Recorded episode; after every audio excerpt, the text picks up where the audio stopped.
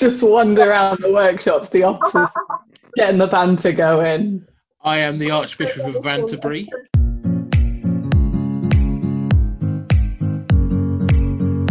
This is Faith and, a Christian podcast exploring faith in real life with young people.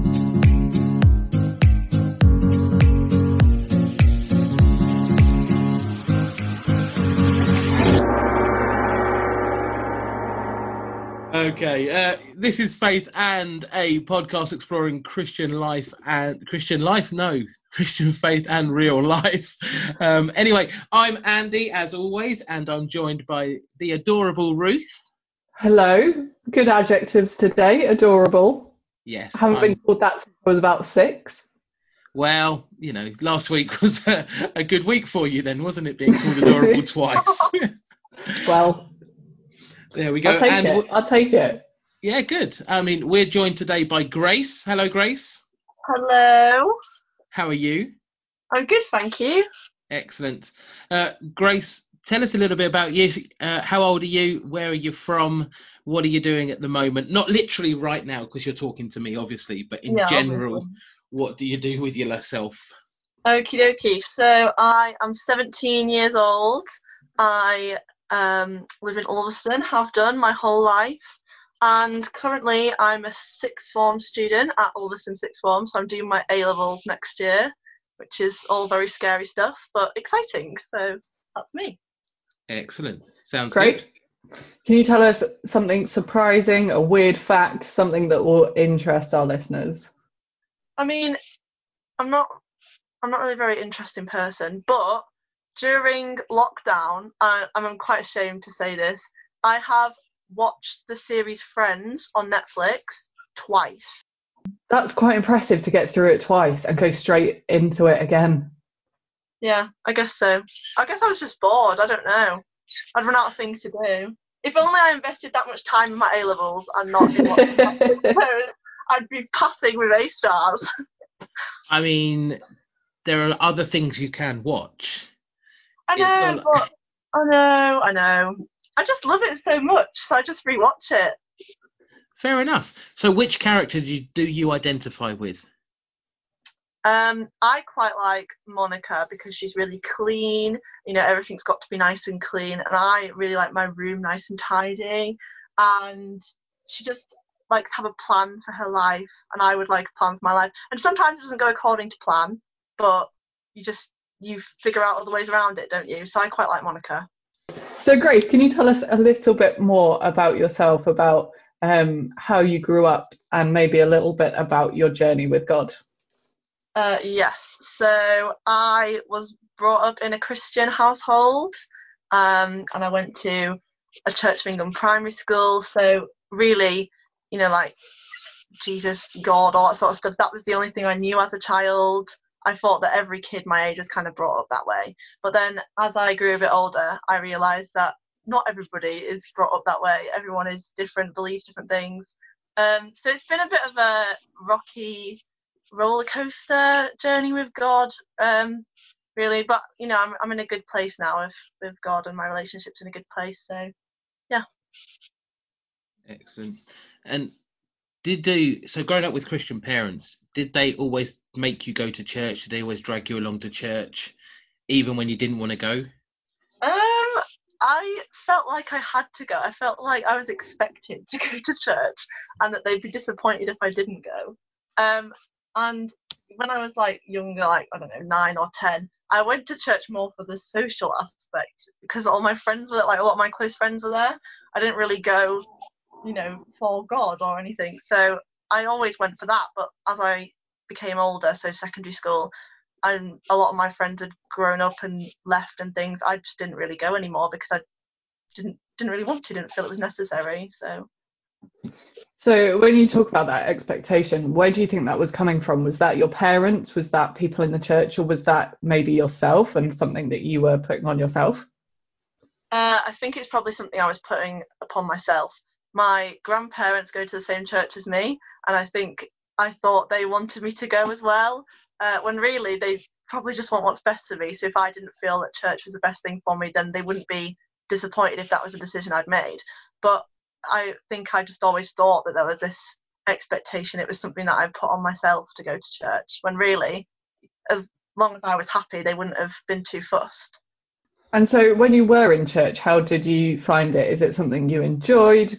Were you ever bored? How how do you find church, or how did you find church? How do you find it now?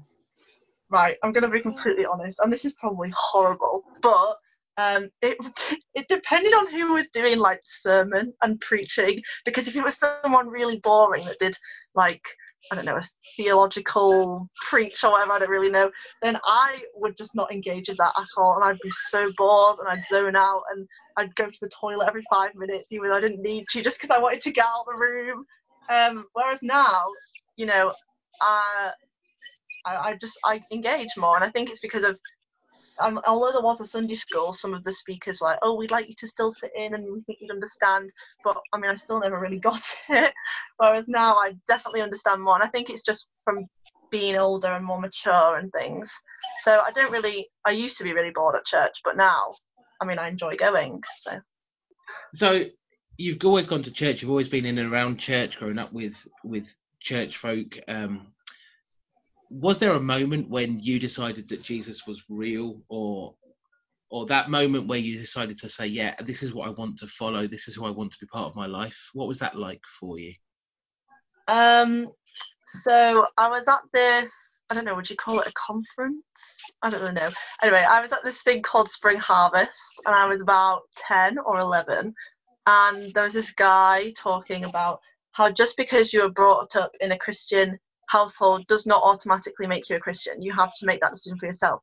And then I automatically thought, oh my goodness, I've been living a lie. Everyone thinks I'm a Christian when really I'm actually not. So I decided then, I was like, no, this is something I want to do in my life. I, you know, I want to follow God. And I made that decision there. Um, and since then, there have been times when I've thought, you know, God's not real because I felt that He hasn't been there for me. Um, I haven't really felt His presence. But there's always been moments that, you know, like people coming up to me and being like, hey, I know nothing about you, but you know, God's just told me that you need some prayer. Can I pray with you? And I'm like, wow, God is real. So that, there's there's moments when I really doubt, and there's moments when I just feel so close to Him. So what do you do in those moments of doubt, which we all have? And there are always lows. There are always times we feel far away from God. Do you know if there's something that puts you in that place or and how do you get back to the place where you feel close to god?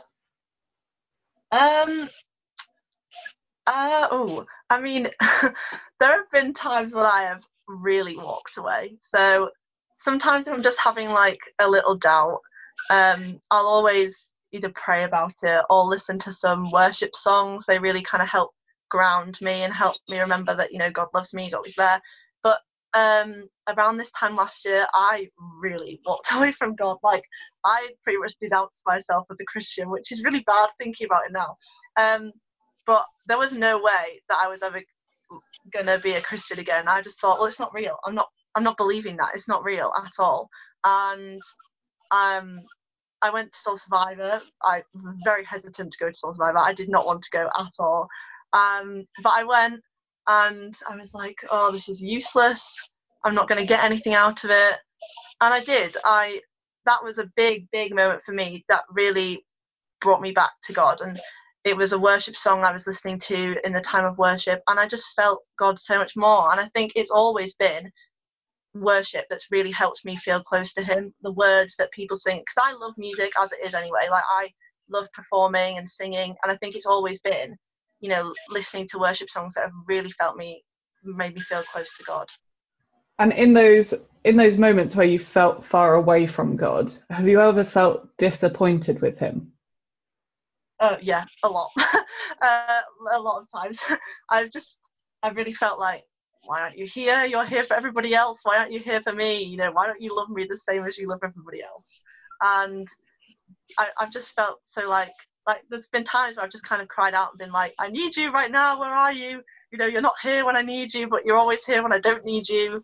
You know, why can't you just be here when I need you, kind of thing. Um, and I have felt really disappointed. in God so many times, and then I feel really bad afterwards when He reminds me of like how much He loves me and things. I'm like, oh, I'm sorry I ever doubted you, blah blah blah. I just feel so bad. I think that's really good. I think it's really honest. It's the the journey that everyone goes on, and I think that it's the journey that we don't think that everybody else goes through. I think you know we we some oh, I used to think I was the only one who was going through that type of moment, when actually the more we talk to people, it's actually everybody goes through this. It's a normal part of life. So I think that's really good. That's really important. I suppose if there were other people out there having those sort of doubts, having those disappointments, feeling that God was really far away from them, what could what would you say to them? What advice would you give them? Um, I would just say don't give up. Don't give up on going to church. Don't give up on picking up your Bible and reading it or listening to worship songs. I mean, it feels like you you want to give up on that because you feel like God's not there, but that's the one thing you need in those times of distress and doubt the one thing you need is to pick up your Bible and feel close to God again. And I think that's a mistake that I made that I really regret. I spent so much time at home when my family were all at church and then they'd come back and say that they had a really great time and you know the speaker was good and I was like, oh, I feel bad now for not going.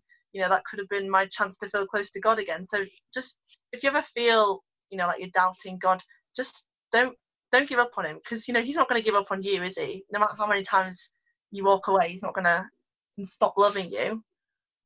Thank you, Grace. It's been really great to talk to you. Um, I've really enjoyed hearing what you think about church and what your experience has been. Um, and you seem to be saying a lot about don't give up. So um, we say that to encourage all our listeners today as well. Don't give up wherever you're at. God is with you. Um, keep on going. So it's been great to have this time together, and we will see you this time next week.